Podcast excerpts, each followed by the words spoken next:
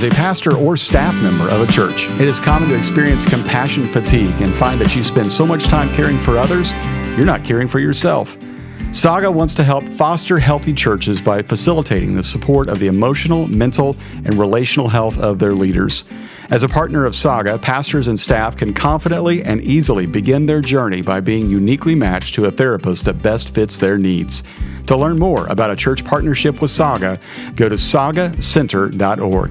That's S A G A center.org.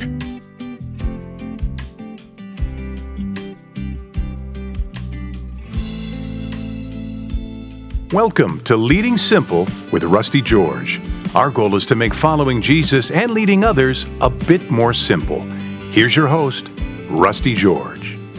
Hey, welcome to another edition of Leading Simple. I'm Rusty George taking you through this today.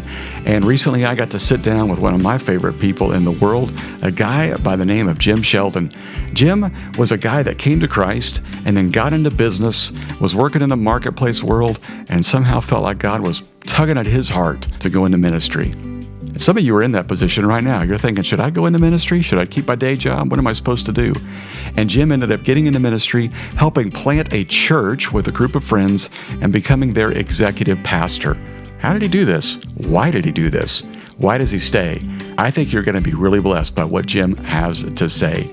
Well, if you haven't already, subscribe to the podcast so you get this content free of charge and to your inbox every single time it comes out.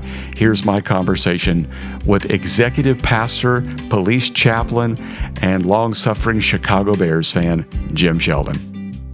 Okay, buddy. Jim Sheldon, Finally, on the podcast, the man, the myth, legend. Let's just deal first of all with the thing that everybody wants to know, and that is how do you feel about the Chicago Bears and the upcoming draft? Uh, man, I would say I have growing optimism, which is in, which is concerning. Uh, as a Chicago sports fan, you you learn to hedge disappointments. So uh, I I think they're doing everything right. I think we've hired from a great organization right? The Kansas City Chiefs. We've got a front office that has good roots there. Uh, I don't know. Time will tell, but it's been fun and entertaining. I'm enjoying the ride. Let's put it that way. Well, the fact that you guys finally made a trade uh, in, an, in an effort to add some offensive players uh, is huge because I, I can't name an offensive player since Walter Payton. Yeah, I can name a lot. I just don't know issues that they've not been good. Uh, Well, you do have the uh, the added distinction of trading up to get Mitch Trubisky while Pat Mahomes fell to number ten. So there you go. It, they've been nothing but uh, great at identifying talent. So they really. new, new we'll see. Okay, hey buddy, uh, tell our listeners uh, just a little bit about who you are and how you even got into ministry because that was not something that you initially chose. Uh, yeah, you're, you're right. I grew up in a family where faith was a really important thing. And I've realized now in my adult years, like I grew up in a family that like most people did not have the privilege of experiencing. Like I don't, I've gone hunting for them and I haven't found childhood wounds uh, which is great. I think it made my parents nervous. Like, why are you looking back so hard in your past? And it's like, I just don't know. I'm, I'm told I'm supposed to. So, uh, but faith has always been a huge part of my life in my uh, growing up years. I had an older sister that died of cancer when I was six, and that was a huge part of mm. our family growing closer to each other and closer to God, which is the exception, not the rule. I think when a family experiences a trauma like that. Uh, and I actually thought in high school, like I may end up going into ministry. I was going to a Christian high school, had a religion teacher that mentored me. Uh, but uh, classic story: met a girl, fell in love, and all of a sudden, nothing else mattered. Right, so um, ended up not going to college, stayed home. All of my Christian friends went off to college. All of her friends who didn't go to church became my friends, and faith became irrelevant. It wasn't like uh, we had this thing that we were rebelling against as much as like it's just kind of we're indifferent towards our faith and just drifted away from church. It just seemed like it didn't apply anymore. And that set me off on a journey to chase things uh, like most people do in their 20s. I found a career, got married, like got a job at a bank that I loved working at. And I, I just kept getting uh, more and more opportunities there and found myself down a path where I was building a career at a young age that I thought I would do for the rest of my life. Hmm. And uh, common story among believers. Uh, the goalpost kept moving on what I thought would bring me success uh, or um, a sense of uh, acceptance, and realized along the way I was compromising uh, who I was in a lot of turns. I was mm. being whoever I needed to be in whatever circles I was in, and my Christian like anchoring. I'm like I knew that's not really what I want to be about, and uh, had this moment where I got promoted, got my business cards, and had this like come to Jesus moment where like this did not pay off, uh, and I don't want to keep doing this. And that set us on a journey to find a church, and we found a church that even though I grew up in one, we found a church that was teaching the gospel in a way I'd never heard it presented before. Uh, changed the way that we lived almost immediately and just reoriented our whole life around putting God first and worked 40 hours a week instead of 50 or 60 and started volunteering everywhere that we could imagine in the church. Just anything they needed. We're like, yeah, I'm in, we're into help. And we're just hungry, just kept uh, consuming. We're like, tell us what to do and we'll do it. And ultimately that led to someone seeing something in me uh, and taking a risk and giving me an opportunity to do something I was not qualified to do. and then I got into ministry. wow. That is awesome. So that was all in uh, Rockford, Illinois. Is that right? That's right. Rock Vegas. Yep. Oh man, the home of the uh, Belgian waffles or pancakes and the Rockford peaches. Rockford peaches. Sock monkey. Okay. Well, there's, there's a lot of famous things that come from Rockford. Yeah. Hits keep on coming, and well, okay, so that's kind of where our paths crossed, and I, I met you as you were getting ready to go and help plant a church out here in uh, Ventura. So tell us, man, it's one thing to go into ministry, it's another thing to jump into the deep end and plant a church. Um, did that just make sense to you, or did you recognize, boy, this is crazy? Oh, I thought it was going to be my path to, to getting back into banking. Uh, that's really.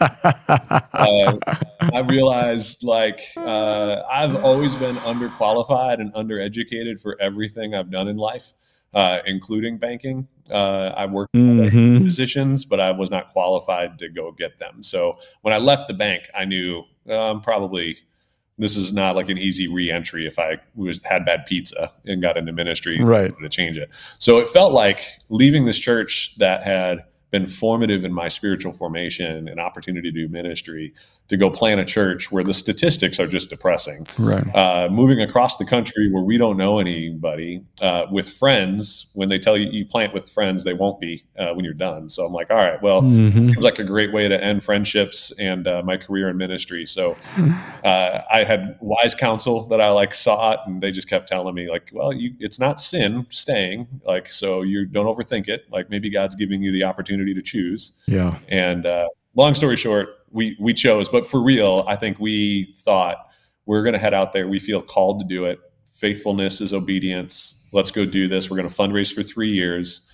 And even if we're successful in the church planting world, in three years we have 200 people come in.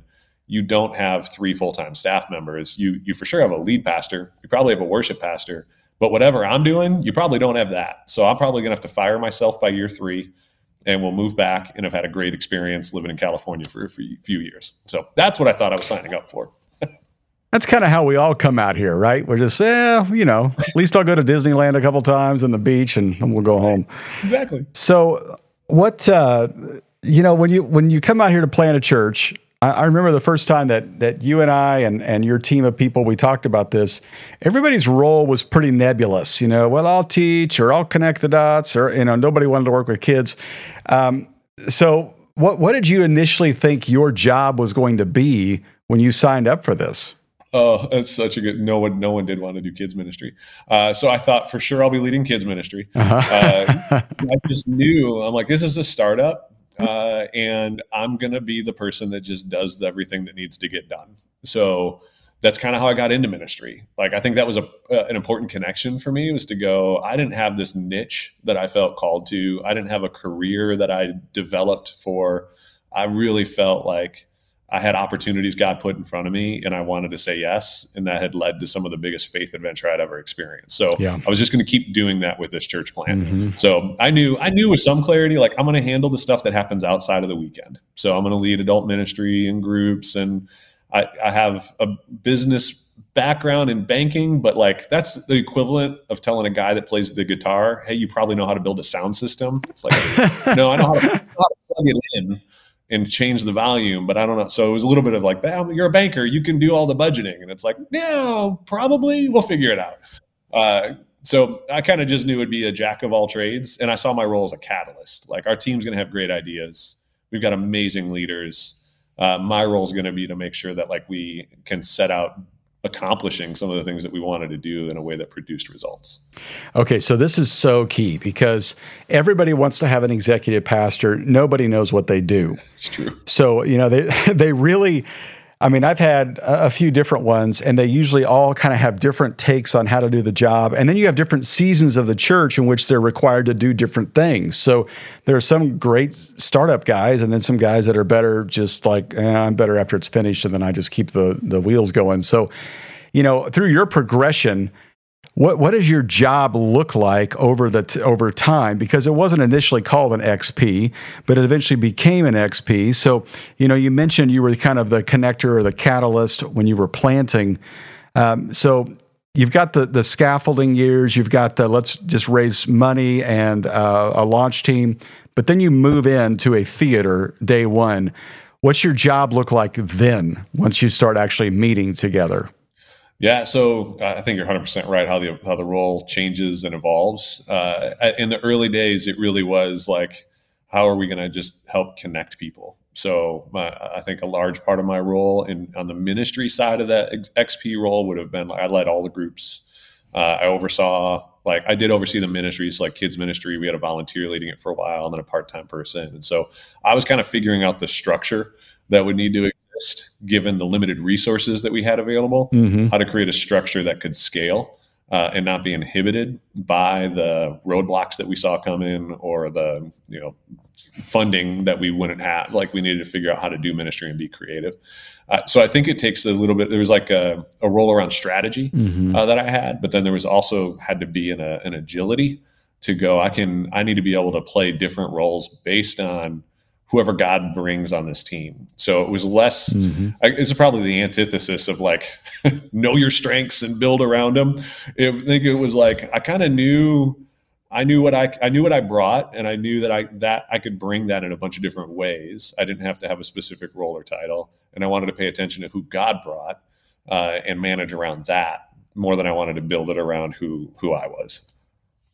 Mm, so it's more of a, and this is so true in the early days of church planting. It's kind of a, you know what? Forget about my strengths. Let's find out what the organization's weaknesses are. Yeah. And I'll fill the gaps until I don't have to anymore. Right. And then people walk in and they're like, this is terrible. Yeah. And they know because it's your, you're bad at it. And they're like, let me do it. And then you hand it off. so I think what I saw was like, I was responsible to get things started uh, and to be the catalyst for things. But as I look back, I didn't really, I didn't manage things for more than six to 24 months before I handed it off and then kept moving on to the next thing. So in some ways, like I think I felt responsible to start uh, to get a lap or two under my belt with whatever I was owning, so that it could be reproducible. It could have our culture, our values, and it could be defined in a way now that could be handed off to someone um, with enough clarity that they could we could define what success was and have uh, clarity on expectations. Okay, that's a great point. So give us a few of those things that you got going and then hand it off. Yeah. So uh, set up and tear down, and then we moved into a building. Mm-hmm. So like set up and tear down was easy. All of a sudden we have a facility, and it's like, well, we have to clean it. Uh, so like, so I would I would clean, like I would vacuum, I would mop, you know, for the first month month or so, a couple weeks. And I'm like, I'm pulling volunteers in, but I'm still trying to get my hands around like, what do we? This is a, we were in a 16 screen movie theater, so just trying to figure out like you could you could have a full time crew just cleaning that thing. So mm-hmm. like I just need to that's and this is all how I'm wired. Like I, I want to get my hands dirty and kind of feel it, experience it, and then I can make better decisions. So I did that for a short time and then found volunteers to come in and clean. And we had a volunteer team doing that. I did that with groups. I was leading groups. Uh, and then we had a resident that we brought on who would fundraise their salary for a season, and I would hand that off uh, to the resident that was there. And then a new resident came on, and I would hand it back. So giving them an opportunity uh, to do stuff that I felt comfortable doing uh, and I could have done that. Like that was my background. But again, God brought a resident. We could do that.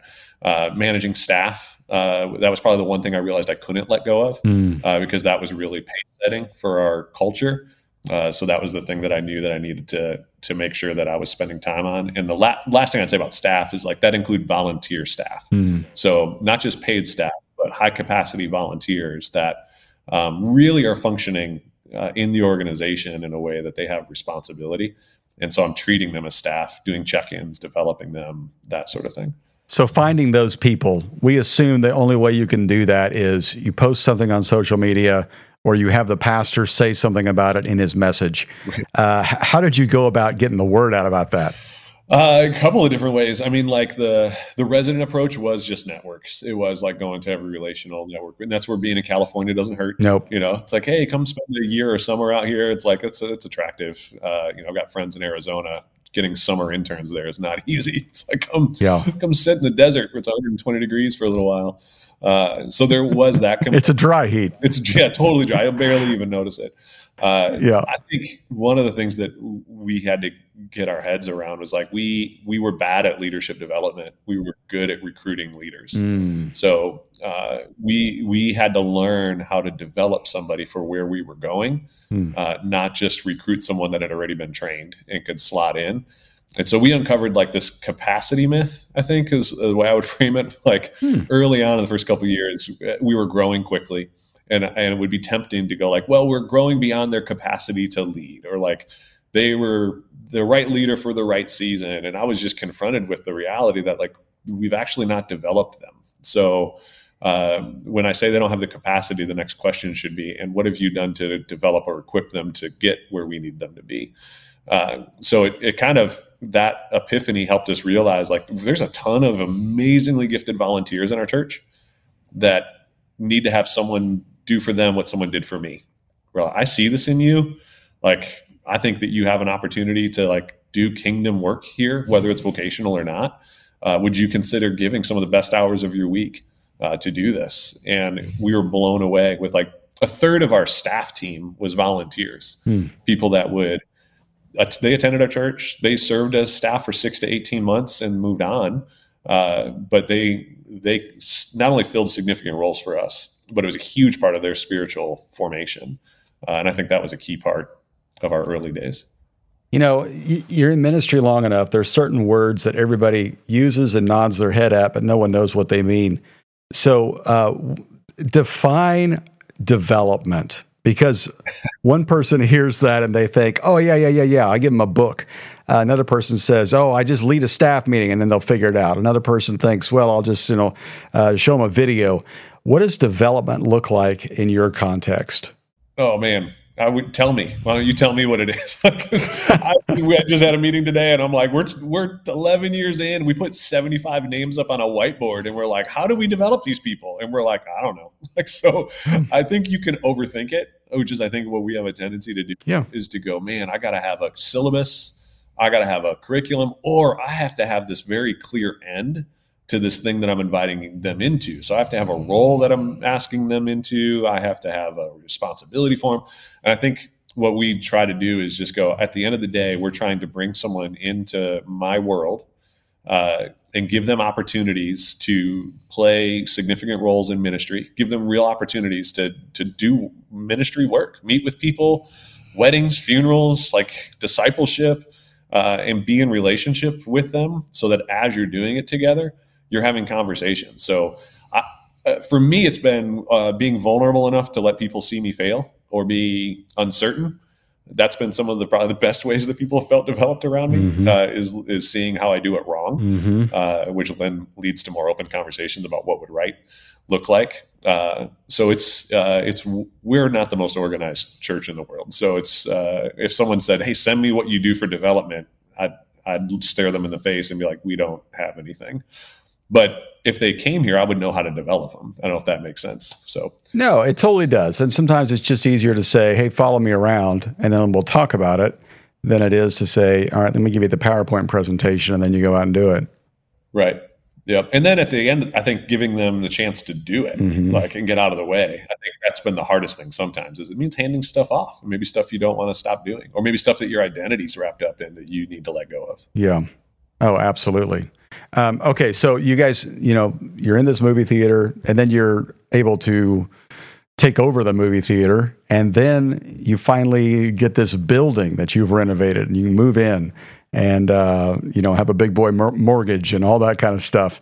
So, how'd your job change then? Because now, man, now you're like an organization. You know, it's an entity. It's not just this uh, little engine that could. I mean, you guys have done now. Now, how does thing? How do things change? Oh my gosh, it felt so complicated. I'm like, this thing that was so simple and grassroots, all of a sudden people are asking, like, hey, can I see your handbook? I'm like, a what? Like, what's a handbook? Like, oh, we we don't have H we need H yeah, we need some HR guidance, probably. We're hiring people. Like there was this scale to what we were doing uh, that I think created some tension around like how we operate to go, how do we we valued um, intuitive leadership and kind of figuring it out as we go uh, which is part of the fun of a startup. But when you start to scale, uh, that becomes a real inhibitor uh, where people don't have clarity. The ambiguity uh, from intuitive leadership creates doubt or uncertainty. So I think there was a sense of like we have to figure out how are we going to uh, start to put procedures in place how do we start to create policy which is like words that we hate uh, here so it was like all of a sudden everybody was reporting to me we need to have other people managing staff um, it, scaling was complicated uh, because it because it forced us to define things that we hadn't previously defined so i had to learn to start leading more through other people uh, than just myself mm-hmm. uh, so as an xp that took some learning to go i have to figure out how to teach people to do what i've been doing mm-hmm. um, not just do it myself mm-hmm. Yeah, it is interesting. A lot of times church plants start because we want to run away from all the bureaucracy of the big church. And then we become big and we're like, oh no, here we are, you know. Right. Now what am I going to do? Mm-hmm. yeah, totally. yeah. yeah. Okay, so here you are. You guys have grown from this little startup into now a mega church that's planting churches. What does your job look like now? You know, it seems like we're always reinventing ourselves and we have about a seven year cycle and then here we go again. And you guys are probably getting ready for another seven year cycle. So, you know, what what does your job entail now than it was when you first moved in the building? Obviously, you survived COVID, right. uh, which was the weirdest, strangest, most awful time any of us have led through. Now you're on the other side of it. Um, as you guys are planting churches and and and dealing with you know becoming exponential rather than just can we survive? What's the mindset like there for an xp because it's no longer just i hope we pay the bills this week. Now it's how do we leave a lasting impact and legacy?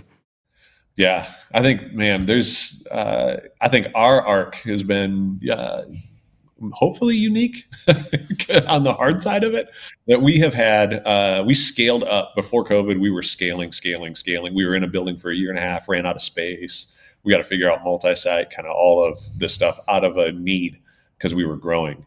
During covid i mean we didn't know who our church was anymore. We knew that people had left the state. We're like we don't even but we still uh, what it started as a need we need to multiply uh, developed as a conviction in COVID that like, no, we feel called to reach our county. Uh, it's a little bit of like the parable of the talents. Like we were looking at what God has put in our hand, uh, not in terms of finances, but in terms of people. Like if the parable of the talents is about people and not money, it kind of changes your mm-hmm. your perspective on how on what stewardship means a little bit. So we were thinking through like how do we steward the resources of people that God has put in our hand. And uh, coming out of COVID, we were now launching things, and we were probably numerically half the size we were going into COVID. So it stretched us in a lot of ways. Uh, it caused us to really um, define what were convictions, um, and and really was a, a little bit of a crucible, right? To go like, this is. It, be honest, I'm like on this side of it. I'm like, did we overreach? Uh, with some of the things. we had to pull a campus back in uh, a year ago. We're still planting a church this fall, so it's this weird season where like we're we're we're shutting a thing down at the same time we're launching another thing. So we've planted uh, two churches. We're planting our third uh, this fall. That'll be in the last four years or five years. That'll be three churches we planted. We launched a campus and we pulled that back in. So. Mm-hmm. Uh, it was this weird season of scale up and scale back down very quickly. Uh, we we hired to go multi-site, and then we had to pull it back in and lay people off and realign staff and restructure, all while we're still planting churches and trying to pull residents in and release them. So it felt bipolar at times, like we're trying to do two things at once. But uh, I think it grew our dependence on God and uh, really clarified. I think not clarified. I think as much as it um, was interesting, where I, I tend to lead strategically. So I think we need to have vision. We need to be able to tell people where we're going, and we need to. That's going to create movement. And I think this last season really reinforced the role of pastoring. That in our current climate, people care way more about how we're caring for people uh, than they do about our plan. Uh, they trust us for whatever reason. Like I think we've built equity over time over the last 10 years because we've largely done what we said we were going to do. Mm. I think how we navigated would be perceived as a failure in some circles by pulling a campus back in uh, was the litmus test for whether we really cared about people or not. Uh, and I think the way that we did that allowed us to come out of it uh, in a way that's allowed us to keep moving forward.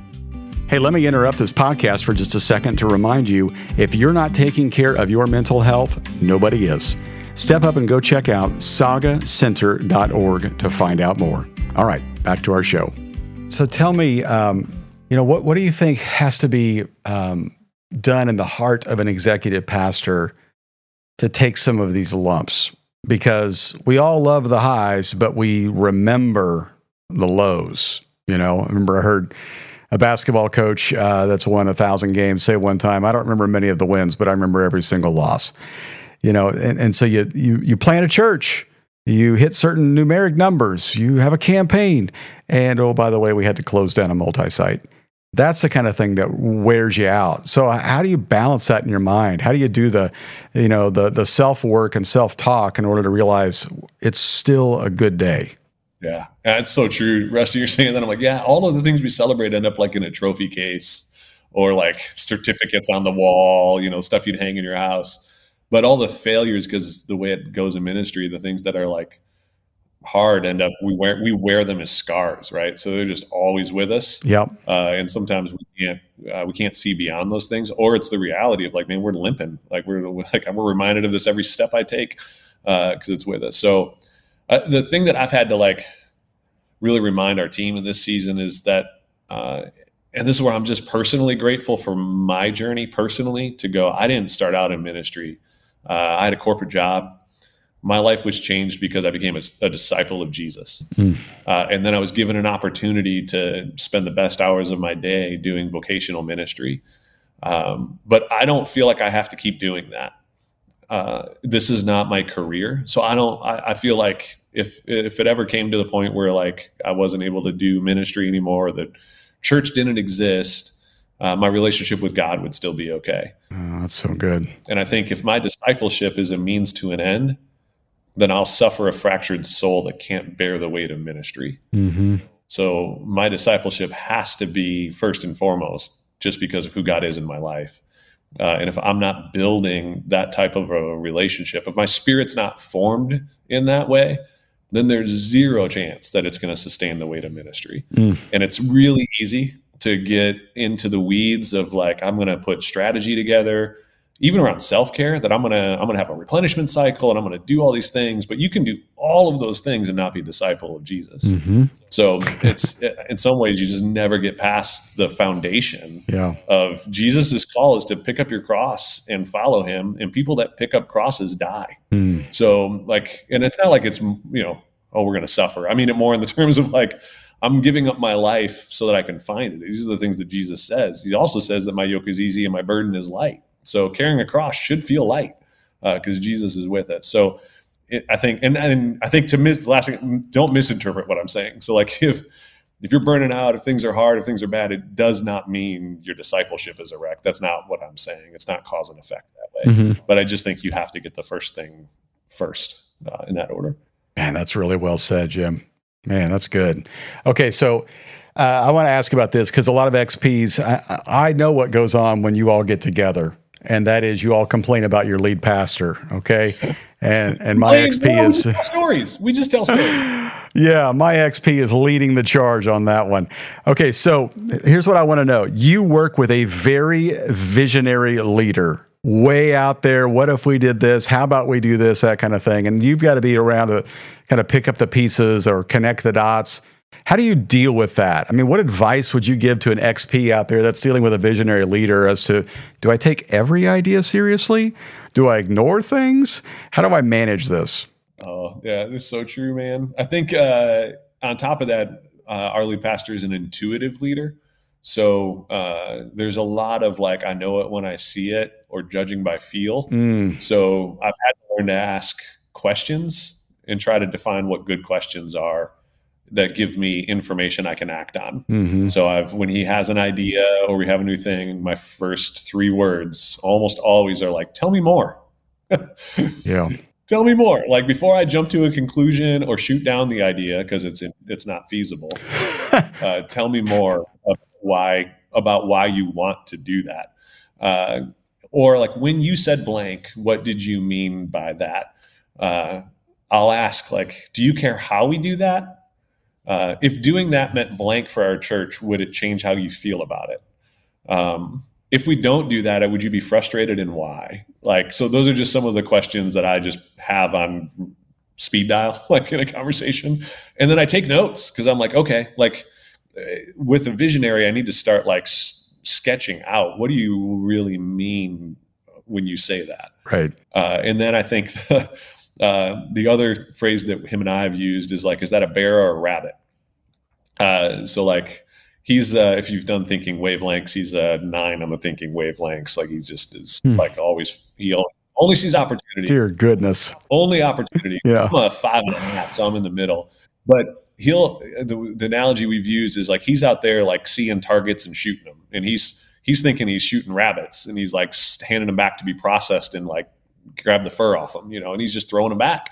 And the team in the back's like, you're throwing bears back, and there's a lot more to processing a bear than a rabbit. Uh, and so you you think that's a small thing, uh, but you are discounting the work behind the scenes. So mm. it's just been a playful way to go like, do you think that's a rabbit or a bear? Uh, that's really good. Oh, that's good. Okay. So, part of your job as an XP is to really deal with staff. You're trying to get the right people uh, as Jim Collins would say, on the bus and some in the right seat on the bus. But occasionally you got to stop the bus and ask a few people to leave. So, how have you learned just some of the things to say and the way to, um, you know, couch it to help people kind of change their role? Because sometimes, you know, and this is true at most churches, the job you get is not the job that you keep. You end up somewhere else. What's the you know the kind of the nomenclature you use to move somebody from one seat to another? Yeah, I think uh, I think it's got to be baked into how you're de- de- another the development word, but like maybe for this conversation, how you're checking in with the person. So uh, I would want to always I always want to balance for us. Uh, am I do I have the person in the right position based on who they are and how they're wired and their giftedness and their passion? And man, our current culture is all about that. Like find your sweet spot, but it has to be held in tension with this is where we are as a church and as an organization, and this is what we need uh, as a church. And so there has to be some some fit conversations, but it also has to be directly connected to our strategy, what's next, where we're going. Uh, and so I, I want to have conversations about both of those realities continually mm. and constantly. I mean, we have a we're strategic, so we have a dashboard, we have a roadmap, we have all of these things, right, that are we're pointing to the future so that can inform those conversations and i can have conversations with them about hey if we if we go from one location to two or if we're going to plant a church this fall what needs to be true about your role about this position uh, do you think that you have all of the skills to do that right now uh, if if we went this direction and three years from now our church was this size and your role looked like this would you still like that job like so we can have some of those conversations uh, in our culture in a way that it, uh, it, doesn't feel like there's a bait and switch or maybe you answer that wrong and you're out. Uh, but it's around care and going, I, I, don't, you're a member of the team. We can move seats. Mm-hmm. Um, I, I, think it feels terrifying when they're, when it's sudden. Uh, I didn't see it coming. Mm, that's true. Uh, is a phrase that I don't ever want to hear as a manager. Like, Mm. If I have to fire someone, I want to have had so many hard conversations directly with them when I call them into my office to say, "Hey, today's your last day." Their response is, "Yeah, I know." Yeah, like I want it to be obvious uh, and and have uh, had the hard conversation. So that's that's one of the ways I think that like you just got to lean in and make sure that you're having the right conversations all along the way. Okay, so when you do have the conversation of it's time for you to get off the bus, sometimes it's we have outgrown you. Sometimes it's you know what I, I can tell you're getting a little cantankerous and you need to change. And sometimes you know they, they just they're not a fit. Uh, walk me through that. What, what what have you said in those situations to help ease the pain? Uh, certainly, if they're part of your church beforehand, that makes it really complicated.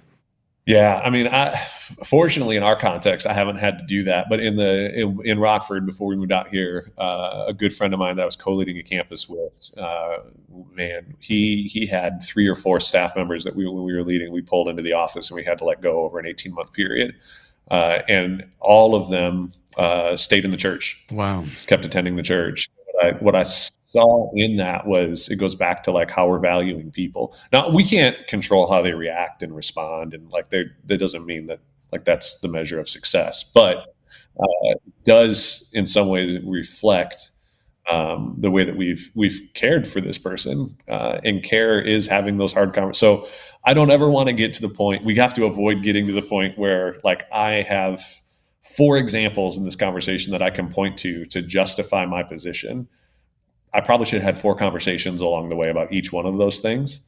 Uh, so that your eyes are open, you're kind of feeling it. We're talking together about where this is going. I'm giving you a chance to like make some changes and or change my mind about it. Then this is assuming it's not like character or controversy type stuff, but when it is fit, capacity, those types of things, uh, I think there should be a longer conversation uh, leading up to it. You know, they make you make a great point there because I've gone into meetings where I fill the quiver up. Mm-hmm. You know, I've got six or seven pieces of evidence that I'm willing to drop on the table at any moment. And the reality is, boy, that should have been six conversations rather than six arrows I'm going to fire at this at this particular time. That's that's really wise. Hey, what did you what you never expect about pastoring? So here you are in a bank you start working, you know, you start volunteering at a church, you think, man, it'd be great to be on staff here. And I remember that church. It's a great church. Mm-hmm. I'd love to be on staff here. And now you're on staff at a church. What'd you never expect? Uh, all of it. Like, I mean, I, I, I went into it very naive. Like, so I didn't really know, I don't think I knew what to expect, but I never in a million years would I have painted the picture that uh, emerged. Like I, the oppor- I feel like Forrest Gump uh, in some ways of like I've I've found myself in places that I I have no right to be in around people that I have no right to be around. It's been one of the most amazing adventures. And I don't think that's because I took a job at a church. I really do think that's just the nature of following Jesus. Like when you mm. continue to say yes with a reckless abandon, you you end up going down this path that you can't predict. So in some ways, it's like, man, I, I, I can't believe I live in California. Like, like mm. I tell it to my boys all the time. Like they're 10 and 15. One was three when we moved here. Another one was born here. I'm like, you don't know how lucky you have it. Like there's snow on the mountains. We're standing on the beach. I'm like, like 10 year olds never worn jeans. You know, I'm like, he's only wears shorts. you don't know, man. You don't know. Uh, so there's like just been some sweet benefits to it of like, man, I, I get to raise my kids in a place that's pretty uh, amazing. The friendships I've developed like have been uh, incredible, uh, and then my personally just man, this, my spiritual formation, like the, my relationship with God, the way that I've been able to grow um, through those opportunities has far exceeded anything that I could have like charted course for. Mm-hmm. The spiritual side of it, or like the pastor side of it, like man, I uh, it's I'm, I'm doing fu- you know I'm doing funerals, doing wedding. I'm showing up in like the worst of times for families, and like just thinking through like what a privilege it is to to step into those moments um, and bring the hope of the gospel. Um, getting to celebrate some of the highest highs in people's lives. Like it's it really is just uh, an overwhelming privilege to be in that seat. That's so good. I love the way you frame that up. Okay, so one of the things that I've always thought was admirable and fascinating about what you do is you you took a, an interest in the police force there in uh, your city and decided to kind of work your way into a police chaplain. Was that a job that was open, or did you just kind of declare yourself that one day and show up with the Bible and say, "Listen to me"? Or walk me through that whole progression and why. online course, rented a uniform, and just showed up at the station. That's all it takes. Here, take me on the ride along. That's uh, right. No, we uh, we made the you know mistake of praying God give us opportunities to serve our community and then actually paid attention to opportunities that God gave us to serve our community. So that was our prayer when we moved here. We didn't know what that would look like. And through a friend of a friend of a friend, uh, ended up meeting with an officer uh, with the police department here in town. And they did not have a chaplain's program. He was a believer, uh, had seen the value of this in other departments and was trying to figure out how to start one. Uh, but he didn't he didn't know any pastors in the community that might be willing to do it. And I'm like, well, I'm a pastor, but we don't have a church yet. like, so yeah. uh, I think I'm I'm interested if you're if that's okay with you. Like again, it's like I don't right. have any qualifications to do this, but this sounds fun. It sounds great. Let's give it a shot. So they started the process to create a chaplains program. Uh, and it was a nine month process when during that time the church launched uh, I got trained and we were ready to roll it out. We were a month away from rolling it out, and an on duty officer committed suicide. Mm. And so it went from this idea of like, how are we going to implement this faith uh, in the workplace in a way that won't meet resistance mm. to him calling and going like, hey, we need you here in an hour. This just went down. Uh, and I found myself on stage for the funeral. No officers resisting the idea of having a pastoral presence in that moment. Uh, and again, it was just like, what am I doing here, God? Like, how do I?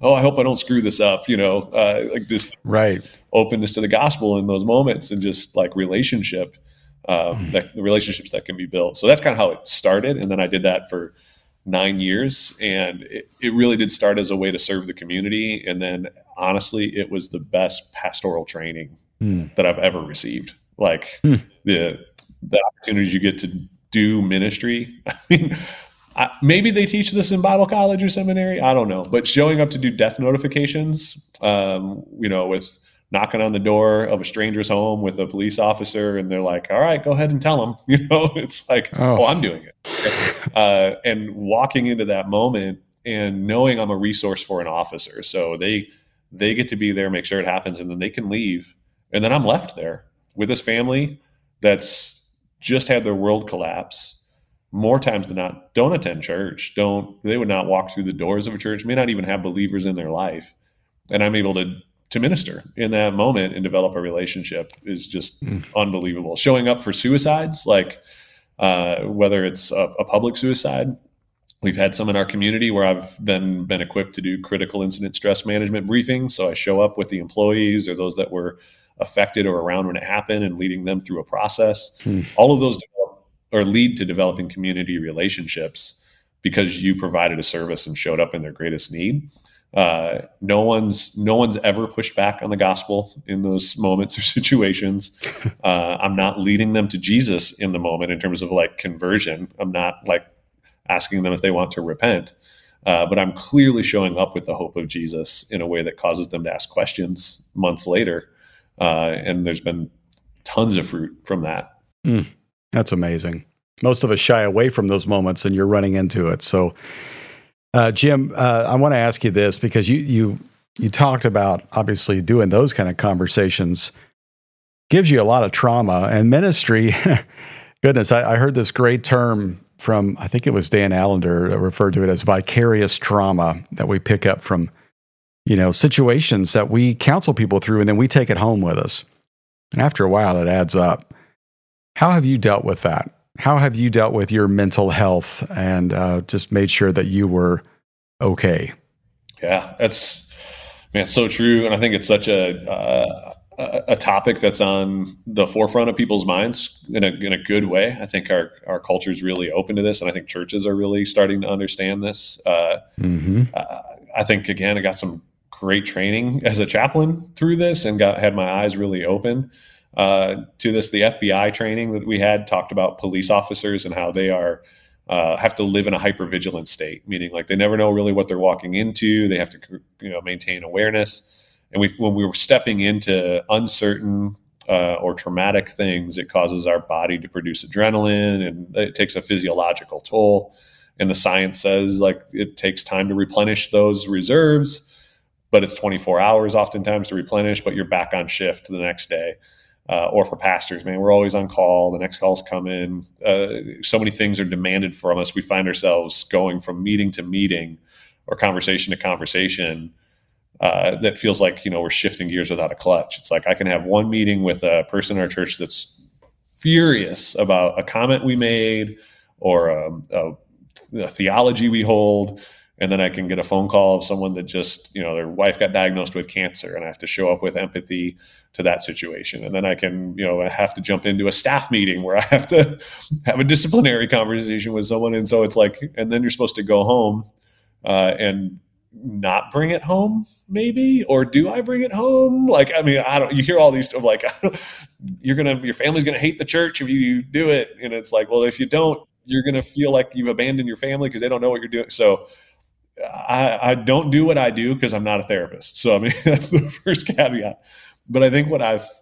uh, what i've done personally is i do talk about it so my wife and i talk about a lot of stuff like she's a safe place for me to have a lightning rod for it to go there, and I feel like she can handle that. And uh, and that's been something that we've done forever. I've also got an inner circle of guys. Uh, there are things that I'm like maybe not going to have that conversation, or it's not resolved yet, and I can't talk about it yet. I have people outside of our church that I can in community talk with that I'm not their pastor. Yeah, uh, they don't care what I do. Um, they really care about who I am and how I'm doing, and they'll ask really hard questions. I think in the same way we have to be disciples to be pastors.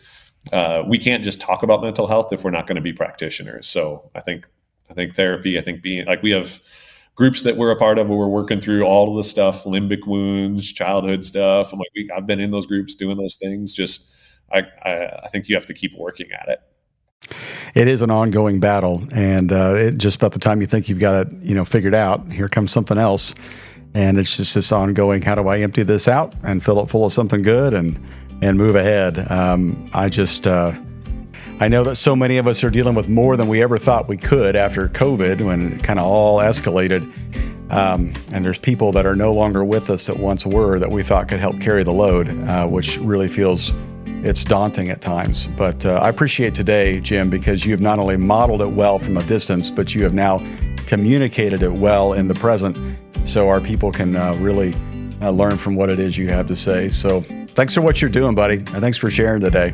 Yeah, thanks, man. I appreciate you having me on. Well, Jim, thanks for being with us. It was awesome. So grateful for his words to us. If you haven't already, subscribe to the show and make sure that you also pass this episode along to your favorite executive pastor or maybe somebody you know that even wants to get into ministry, but they're thinking about how do I do that? Or perhaps somebody you know that wants to plant a church. And if you're looking to plant a church in the California area, we might actually have some money for you and some support. We'd love to help you plant a church out here. You can contact us uh, through our website, reallifechurch.org, or you can email me at rgeorge at reallifechurch.org. Hey, next week, we get to talk to one of the great leaders that you may have never heard of. He's the guy that has supported and worked with and helped uh, pastors like Andy Stanley for decades. He's been a leader over at North Point Ministries. He's become a good friend, and he's an incredible thinker and all around fun guy. His name is Lane Jones. He joins us next week on Leading Simple. Hey, thanks so much for being a part of the show. And as always, keep it simple. Take a moment and subscribe to the podcast so you'll get it delivered every week. And subscribe to the Rusty George YouTube channel for more devotionals, messages, and fun videos. Thank you for listening to Leading Simple.